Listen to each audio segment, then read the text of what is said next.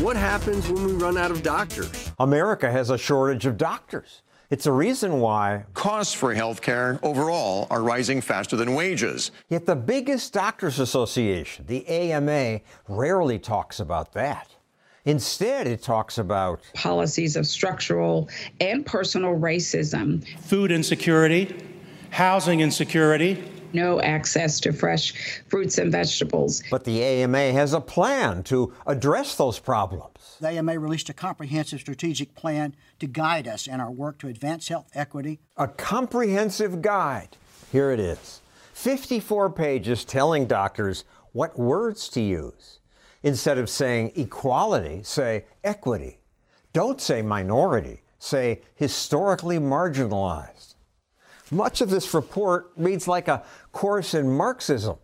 Expose property rights. Individualism is problematic. This is what doctors should talk to patients about? It is important to try to understand if there's discrimination happening. Journalist Matt Yglesias wrote about the AMA's health equity plan. They want to be inclusive. There is evidence that there is discrimination, but they're talking here, though, things like people experiencing homelessness rather than homeless people. Yglesias leans left, and yet this guide is too much for him. The AMA wants doctors to tell patients decisions by landowners and large corporations limit prospects for good health. This is political propaganda. Can you imagine anyone actually doing this? What would happen?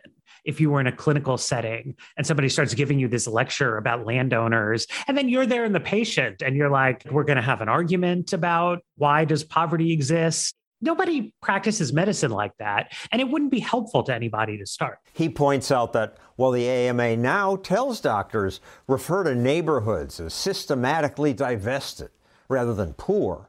It lobbies for things that hurt poor people. They restrict what kinds of people can provide medical services. They restrict who can become doctors. If you want to become a doctor in the United States, you first have to earn your bachelor's degree in university over four years. Then, four years of med school, a residency, and a fellowship. By the time you've completed training, you'll be at least between 29 and 34 years of age. And so the United States has a very low number of physicians. Fewer than any European country. Austria has twice as many. We have the best paid physicians in the world, and we also have sort of the scarcest physicians in the world. And that's not a coincidence. Years ago, in most of America, anyone could practice medicine. This journal article says licensed doctors' objections to that led directly to the formation of the AMA. It's a trade group, right? I mean, it's a trade group of doctors. They are there to help their members and help advance the interests of their members. They're like the teachers union or the dock workers union. I mean, it's called a trade association rather than a union, but it's never been all that different. In 1986, the AMA called for smaller enrollment in med schools to curb an alleged surplus of doctors. 11 years later, they even got the government to pay millions to training hospitals not to train doctors. That helped create today's shortage, which is severe enough that even economically illiterate people notice. The richest country in the history of the world simply does not have enough doctors. I wanted to interview an AMA official about their blocking competition. They declined, but they sent this statement saying They've approved 20 new med schools and support increasing the number of physicians to address shortages. That's good, but give me a break. In the midst of a doctor shortage, the AMA and government limit the number of doctors. They also impose strict controls that keep out foreign doctors. There's no way to say, look, I've been treating patients in Canada or Italy or Australia for the past 10 years. I want to come to the US. Um, you know, and open up my own shop. These rules are why the average American doctor makes more than $200,000 a year. Such well paid doctors can afford to be choosy about where to work. It's a reason it's tough to find a doctor in rural America. If you have enough medical doctors, then they have to start looking for patients. You know, when you say, hey, there's all these people, they're living in North Dakota. They don't have a convenient doctor to see. I could go there, I could have a successful business. That does happen in freer markets. Because there's no limit on the number of Walmarts or Targets you can open. They try to serve as many communities as they possibly can. If you cap the number of stores, people wouldn't put them in small towns. Likewise, come this way, please. Restaurants keep time that's convenient for their customers. Uh, doctors, you know, keep hours that are convenient for doctors. Because doctors are scarce, people often ask nurses for help. Ferguson opened her clinic more than five years ago. She can do that under Texas law as long as she works with a supervising doctor. Only if she's supervised by a doctor? That makes it much harder to open sort of retail health clinics, other things that provide low cost, uh, high convenience. Many nurses give good care, but few doctors want to compete with a nurse. I gave up a decade of my life to become a doctor. If you want to function as a doctor, go get the training to be a doctor. And training shouldn't be like fraternity hazing, where you do it just to like show that you did it. Nurses have a lot of training, not as much as doctors, but there's a lot of useful stuff that they can do and they should be allowed to do it. The AMA lobbies against that. So when all the states in red here, nurse midwives may not open their own practice. Taking such options away hurts poor people. But the AMA doesn't talk about that. Instead, they claim meaningful progress won't happen until we as doctors recognize how profoundly systemic racism influences the health of our patients. Getting really obsessed with language politics is a good way to position themselves as the good guys without addressing their own role in creating these problems. Thanks for watching our video. If you want to help us cover more stories like this, hit that button.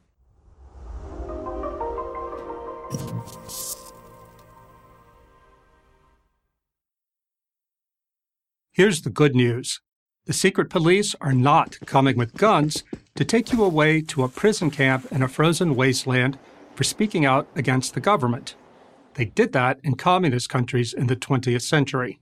It's not going to happen here in America or in Western Europe. Here's the bad news the secret police aren't coming for you because they don't have to. There are ways to shut you up and keep you quiet that don't involve physical force. The powers that be, and that now includes major corporations, the educational establishment, the media, and the government, can just kick you off the internet, put you on a no fly list, and bar you from using the banking system. We can describe scenario number one as hard totalitarianism and scenario number two as soft totalitarianism. There are big differences between them, but in the end, you arrive at the same place submission and silence. To grasp the threat of totalitarianism, hard or soft, it's important to understand exactly what it means. According to the famous political scholar Hannah Arendt, a totalitarian society is one in which an ideology seeks to displace all prior traditions and institutions, with the goal of bringing all aspects of society under control of that ideology. The state literally defines and controls reality, truth, is whatever the rulers decide it is. These rulers might say something like, men can have babies, or skin color is more important than character, or the American Revolution was fought not for freedom, but to protect the colonists' slave interest, or those who resist a vaccine mandate are enemies of the people, and insist that you not only believe it, but affirm it. If you don't, you might lose your job your business, and your good name. That dystopian future, of course, is now. And we're only at the beginning of this process. Where does it lead? To less freedom, that much we know. Again, no guns, no violence. We just go along. Nobody kicks a door down. We open the door and invite them in. The more information the government has about you, and the more the tech sector can see what you're doing and saying online, the easier it is to monitor your behavior. How long before the government creates a digital profile of each citizen? And how would the government use that profile? It might go like this. If you do socially positive things as defined by the government, nothing really changes. You can do whatever you want. Maybe you're even rewarded for good behavior a faster internet connection, preferred medical treatment, or even the best seats at a concert. If you do socially negative things, again, as defined by the government, you lose privileges. You're pushed to the margins of society. you become a non person. Sound far fetched? It shouldn't. It's happening right now in China. It happened in Russia and Eastern Europe not that long ago. Talk to anyone who lived behind the Iron Curtain, and they will tell you we are headed down a dangerous road. No, you say, it can't happen here in the land of the free and the home of the brave. I wouldn't be so sure. Ronald Reagan famously observed that freedom can be lost in a single generation. That's because the human inclination is not toward liberty, but security. Freedom is a value, not an instinct. It entails personal responsibility and risk. Security requires little risk and little personal responsibility, so it comes with little freedom. That's why every new generation must be taught the supreme importance of freedom and develop the strength of character to maintain it. Of course, the people who want to take away our freedom say they're doing it in the name of compassion for the many victims of oppression. Unlike the Bolsheviks of the old Soviet Union, the left of today's America gets its way not by shedding blood, but by shedding tears. Don't be fooled. The objective is always the same submission and silence. So, how do we stop the drift toward soft totalitarianism? This is not an easy question, but we can create a base from which we can start to act. Let it be this. You may not have the strength to stand up in public and say what you really believe, but you can at least refuse to affirm what you do not believe. You cannot overthrow this soft totalitarianism on your own. But if enough of us find within ourselves, our families, and our communities the means and the courage to live in the dignity of truth, no matter what it costs, we can keep America free. Otherwise, we will learn how easy it is to become a totalitarian country, soft or hard. I'm Rod Dreher, author of Live Not by Lies for Prager University. This video was made possible by a generous donation from the T.W. Lewis Foundation. Thank you for watching this video. To keep PragerU videos free, please consider making a tax-deductible donation. Why study history? Ironically, this question is as old as history.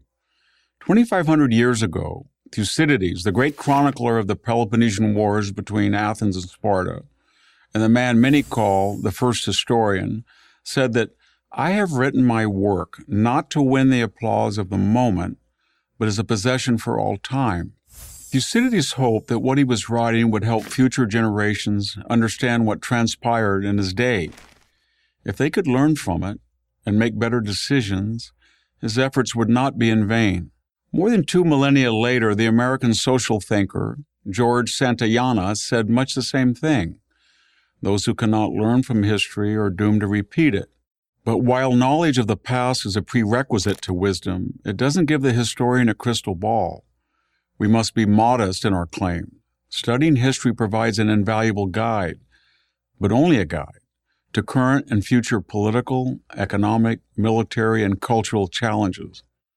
Just as it is dangerous to be ignorant of past events, so too is equally risky to assume that history across time and space will repeat itself in exactly the same fashion. It never does. Still, with a proper caution, studying history can warn us of dangers ahead. For example, across the ages, appeasing or ignoring enemies has rarely proven to be a prudent strategy. Usually it's disastrous.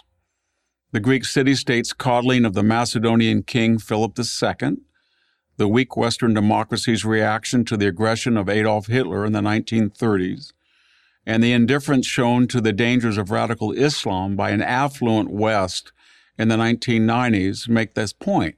There is another perhaps less recognized value in studying history. Every generation, none more than our own, suffers from a pernicious presentism, the arrogance that those now alive have created the most prosperous period in history. The result is that too often we judge a materially poorer past by the same contemporary standards of an affluent and leisured present. Those who study history can avoid these fallacies. Aside from the fact that the present is the beneficiary of the accumulated intellectual, moral, and scientific contributions of the past, proper knowledge of the hardship of prior ages teaches us the value of humility. To take just one possible example, it might be an easy thing to chronicle what seems to us prejudices recorded among the wagoners on the Oregon Trail in the 1840s. It is quite another to imagine how the trailblazers struggled to survive one more day in an age without effective medicines, labor saving machines, or adequate shelter. Studying history also confers much needed perspective. It's neither fair nor wise to attempt to apply the moral standards of today to, say, the far more deadly 17th century, when life, in the words of English philosopher Thomas Hobbes, was solitary, poor, nasty, brutish, and short. The COVID 19 pandemic seems to many like a public health crisis without precedent until we take time to learn of the global outbreak of the H1N1 influenza virus in 1918. The Spanish flu killed nearly 600,000 Americans in a nation of 100 million, with a worldwide toll of perhaps 50 million dead. And yet our nation and planet survived and learned from it. One of the ways that I used to endure the tedium, dust, and noise of tractor driving was to remember that my farming grandfather covered the same ground with a team of horses. It took him two days of backbreaking labor to cultivate four acres of land. I could do it in an hour, sitting down. But while technology improves, human nature does not. That means we have, if we bother to look, a timeless connection to those who went before us. Their struggle to make sense of life is our struggle. In this regard, there's still much to learn from King David, the Roman Emperor Marcus Aurelius, or Elizabeth I.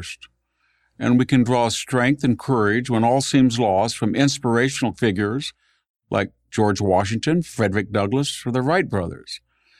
Finally, the study of history teaches to value caution over certainty. We should avoid making judgments about who's good and who's bad as if we were watching a morality tale in the present. Major historical players like Julius Caesar, Robert E. Lee, and Napoleon were complex men who at points in their lives did some good things. That these efforts ultimately led to bad outcomes, made far worse by their own outsized talents, is one of the many tragedies of history. So, why study history? Nobel Prize winning American novelist William Faulkner summed it up as well as anyone. The past is not dead. In fact, it's not even past. I'm Victor Davis Hanson, senior historian at the Hoover Institution at Stanford for Prager University. The most influential news source in the world is the New York Times. Every day, Hundreds of newspapers and TV and cable news stations around the world follow its lead, literally. Why wouldn't they? Isn't the Times the gold standard of journalism, the place where the facts of the story are presented without bias or agenda? Actually, the answer is no. When it comes to episodes of major historical significance, the New York Times has routinely failed to provide the public with unbiased journalism. Instead, it has chosen to manufacture false narratives, often with catastrophic consequences. It has done this in service of its own financial and ideological interests. This goes back at least to 1932. That year, there was a terrible famine in the Ukraine. Between 5 and 7 million Ukrainians starved to death. The disaster had nothing to do with bad weather and everything to do with the ruthless regime of the Soviet dictator Joseph Stalin. Walter Duranty, the Times foreign correspondent in Moscow, knew all of this and covered it up. In fact, his reports flatly denied there was any famine at all. The American media took its lead from the Times star reporter. So did America's political elite, including newly elected President Franklin Roosevelt who personally met with Duranty to discuss the situation in the Soviet Union. Duranty had another admirer, Joseph Stalin. The brutal tyrant had nothing but praise for the New York Times man. You've done a good job in your reporting of the USSR because you tried to tell the truth about our country. Had Duranty exposed the facts about Stalin and the famine, the American people would have better understood the true nature of the Soviet Union. Instead, many were fooled. When it came to reporting on the persecution of Jews in Germany leading up to World War II, the Times was even worse. Initially, the paper refused to publish reports on the concentration camps. And when it finally did, those reports were relegated to the back pages. Again, the Times set the tone for the rest of the American media. If the Times didn't think the genocide of the Jews was a major story, it must not be one. In 1957, the Times flipped this script. It took a minor story, a rebellion in Cuba, and turned it into a major one. In the process, it helped destroy an entire country. New York Times reporter Herbert Matthews tracked down an all but defeated rebel named Fidel Castro at his mountain hideout. From this interview came a flurry of front page New York Times articles hailing Castro as Cuba's democratic savior. The Times transformed the down and out Marxist revolutionary into an international sensation. It is not an exaggeration to say that the Times made Castro. Without its assistance, the Cuban Revolution would have almost certainly failed. A very similar phenomenon played out a few years later in Southeast Asia. This time, instead of making a hero out of a villain, the Times made a villain out of a hero. With the paper's blessing, a brash young Times reporter, David Halberstam, decided that South Vietnamese elected leader Ngo Dinh Diem was a murderous madman. Caught up in the prevailing leftist notion that the American war effort was immoral and that the North Vietnamese communists were the real freedom fighters, Halberstam wrote piece after piece designed to bring down Diem. The one that did it was his reporting that the Diem government had massacred 30 Buddhist monks who were protesting Diem's policies. Only it didn't happen. Halberstam manufactured it out of whole cloth, basing it on anonymous sources and rumors. When a United Nations team later investigated the killings, they found that all the murdered Buddhists were alive and well. By then, of course, the damage had been done. Diem was never able to restore his reputation. Not long thereafter, he was assassinated and his government collapsed. For all his flaws, Diem was a strong leader and was never effectively replaced. The war would grind on for 10 more years. Today, the New York Times is spreading what might be its most damaging lie yet that America is rooted in slavery, not liberty. This is the theme behind its 1619 project. Historians across the board, from left to right, have debunked the report's core claims. But far from rectifying the situation, the Times has doubled down, lobbying school districts around the country to replace their history curricula with the 1619 Project's brazen slanders. I've only given you a few examples of the Times' egregious behavior. You'll find many more in my book, The Gray Lady Winked How the New York Times' Misreporting, Distortions, and Fabrications Radically Alter History. The most influential newspaper in the world doesn't deserve your trust. That it pretends to be objective just adds to its dishonesty. The New York Times pursues its own agenda, not the truth. Time to get wise to it. I'm Ashley Rinsberg, investigative journalist for Prager University. Thank you for watching this video. To keep PragerU videos free, please consider making a tax-deductible donation. Ronald Reagan fashioned his political career and his presidency around three things lower taxes, smaller government, strong defense. In doing so, he almost single handedly resurrected and redefined the modern conservative movement. But he did much more than that. He resurrected and redefined America. If that sounds like an impressive feat, it was. And it's hard to imagine anyone other than Reagan who could have done it. Known by friend and foe alike as the great communicator, even Democrats conceded that no one could connect with the American people like Reagan. Whenever he went on TV, which was often, to promote a policy, he invariably swung the American people his way. When he explained something, it just made sense. Fittingly, it was a TV speech in 1964 entitled A Time for Choosing that launched his political career. He delivered it on behalf of Republican presidential candidate Barry Goldwater. Here's just one of his many memorable passages No government ever voluntarily reduces itself in size.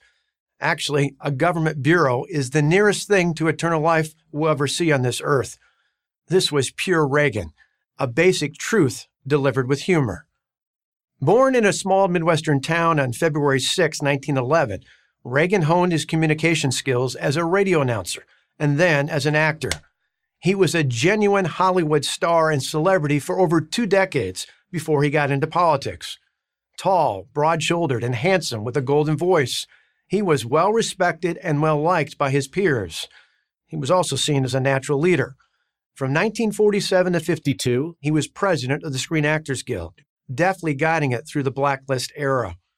In 1965, encouraged by the positive response to his A Time for Choosing speech, Reagan decided to run for governor of California. He won easily. The victory immediately established him as a major figure in the Republican Party. By 1980, he was their overwhelming choice for president. That year, he soundly defeated President Jimmy Carter. The incumbent lost because his pessimistic approach to problem solving mirrored the justifiably sour mood of the country. The economy was going nowhere, caught in the double grip of inflation and stagnation. In contrast, Reagan, ever the optimist, offered a way out. It wasn't the American people who were to blame, he told voters. It was the government. Reagan would get it out of the way. He would lower taxes and cut red tape. He did both. The media dismissed his plan, calling it Reaganomics, but it worked. From 1982 to 87, the American economy, defined as GDP adjusted for inflation, rose an astonishing 27%, manufacturing 33%, and the median income by 12%. An estimated 20 million new jobs were created.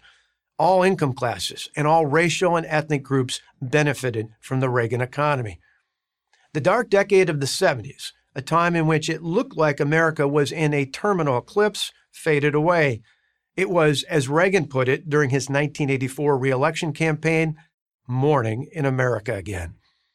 Every bit as transformational as his work on the economy was his approach to foreign policy, specifically the Soviet Union. It's easy to forget, but when Reagan came to office in 1981, Soviet style communism appeared to be as strong, if not stronger, than American style democracy. Whereas Reagan's predecessor had taken a we just need to get along approach, Reagan saw it much differently. He didn't mince words. In March of 1983, he called the Soviet Union an evil empire. The media and Democrats wailed that the phrase was reckless, but it was typical Reagan simple, clear, and true. What else do you call a totalitarian system that had deprived millions of people across the globe of their freedom? When asked what his strategy was for fighting the Cold War, Reagan replied, We win, they lose. It wasn't just a glib line, he meant it. He expanded the U.S. defense budget to unprecedented levels, in part to develop a ballistic missile shield his critics dubbed Star Wars. The strategy was to pressure the Soviets to try and keep up, which he knew they couldn't. He was right. They didn't have the money or the technology. Soviet Premier Mikhail Gorbachev did all he could to pressure Reagan to drop it, but he would not budge. To drive home his point, Reagan went to the Berlin Wall, a symbol of communist oppression, and delivered one of his most famous lines Mr. Gorbachev, tear down this wall. By the end of the decade, a year after Reagan left office, the Soviet Union collapsed, an outcome no one could have imagined, except possibly Reagan himself. There are many reasons why this happened, but no one played a bigger role than our 40th president. We won, they lost. Before the Reagan era, Americans were depressed and uncertain. By the end of it, they were optimistic and confident. Reagan had stuck to his formula lower taxes, less government, strong defense. It worked, and it still does today. I'm Scott Walker, president of Young America's Foundation and former governor of Wisconsin for Prager University. How many times have you heard that Israel occupies the West Bank? Probably more times than you can count. But have you ever asked yourself whether it's true, or even what it means? Let's do so now in the most objective way possible. That is, in the way that all territorial questions everywhere else in the world are resolved. To do this, we must look at the law. But first, we need a little history. Up until 100 years ago, the areas now called Israel, the West Bank, Gaza, and all the countries around them were part of the Ottoman Empire, which ruled over a vast area and many peoples. Neither the Jews nor those Arabs we now call Palestinians had a state, though the Jews had a nationalist movement calling for one. Everything changed after World War I. The Ottomans fought on the losing side with Germany. By the end of the war in 1918, their empire had disintegrated, leaving the British and French in control of much of its territory. In earlier times, the victors would likely have kept this land as colonies for themselves, but there was a new spirit of democracy in the air. The Allies, including the British, French, and Americans, agreed that the former Ottoman lands should be allowed to become independent nation states. After the war, the nations of the world created the League of Nations, a precursor to the United Nations. Meeting in San Remo, Italy in 1920, they set up what was known as the Mandate System. The colonies of the defeated powers, Germany and the Ottoman Empire, were converted into distinct geopolitical entities, which became the countries now known as Iraq, Lebanon, Syria, and Jordan. None of this is controversial. There was one other mandate issued the Mandate for Palestine. Now, Palestine was merely a geographic label, the name the Romans gave the Jewish kingdom of Judea after they conquered it. There was nothing exclusively Arab about it. The mandate provided that Palestine would become a national home for the Jewish people. There was a simple reason for this. The League recognized that Jews were the indigenous people of the area. All the mandatory territories in the Middle East transitioned to statehood in the 1930s and 40s, with Israel the last to do so, declaring independence in May 1948. Now we get to the legal stuff. What were the borders of the State of Israel when it declared independence? International law has a simple and universally applicable rule for determining borders of new countries. It's called the Uti Possidetis Juris principle. Lawyers love Latin phrases. The rule provides that when a new country is created, its borders match the borders of the previous geopolitical entity in that territory. For example, the borders of Ukraine, Latvia, and Azerbaijan are exactly what they were when they were parts of the Soviet Union. Other considerations, such as demographics, are not taken into account because without a simple, easily applied rule, a new country's borders would never be settled. A recipe for permanent conflict. Applying this rule to Israel means that it had sovereign claims to all of Jerusalem, Judea and Samaria, and Gaza, because those were its borders according to the Mandate of Palestine. To be sure, the United Nations proposed a resolution in 1947 with different borders and a much smaller area for a Jewish state. But that resolution was a non binding recommendation, nothing more. It did not have the force of law. We know what happened next. Upon declaring independence, Israel was immediately invaded by five Arab armies seeking to destroy it. Israel survived, but Jordan managed to seize parts of Jerusalem, as well as Judea and Samaria, which it dubbed the West Bank. All the Jews living in these areas were expelled, or to use the contemporary term, ethnically cleansed. Here, we need to introduce another key principle of international law. A war of aggression cannot be used to change another country's borders. Israel and Jordan signed an armistice agreement in 1949, an agreement to temporarily stop fighting. This truce had no legal effect on borders. When Israel liberated these territories in 1967 during the Six Day War, it was retaking its own land. You can't occupy land that belongs to you. So, where are we now? In 1994, the Palestinian Authority was established as part of the Oslo Accords. Israel didn't have to agree to this, but it did. While not being a sovereign state, the PA operates independently of Israel. The PA, not Israel, governs the lives of Palestinians living in the West Bank. Israel has offered the Palestinians a fully independent state on several occasions. Each time, the Palestinians have rejected the offer, something no other national independence movement in modern times has done. Whether or not it makes sense for Israel to renew such offers is an open question, but it's under no legal obligation to do so. I'm Eugene Kontorovich, professor of law at George Mason University, for Prager University. Thank you for watching this video. To keep PragerU videos free, please consider making a tax-deductible donation. This support group is for people who are so woke that they are finding it impossible to have any fun at all. We have somebody new with us this week, so would you like to introduce yourself? Uh, hi, I'm Oscar. Uh, I think, like a lot of you guys, for me, it started with the little things signing an online petition, going to a march. Well, I mean, before I knew it, I was, I was writing to The Guardian about LGBT representation in the Harry Potter books. Which is shocking, by the way. All right, Lily. We've all read your blog. Don't worry, Oscar. You've come to the right place. All of the young people in this room are ruining their lives by being overly virtuous. That's actually a microaggression to say young people because it carries subconscious bias towards the elderly. Actually, what you're doing is denying agency to the elderly, which is arguably much worse. See, this, this is what I'm talking about. You see, it's a slippery slope.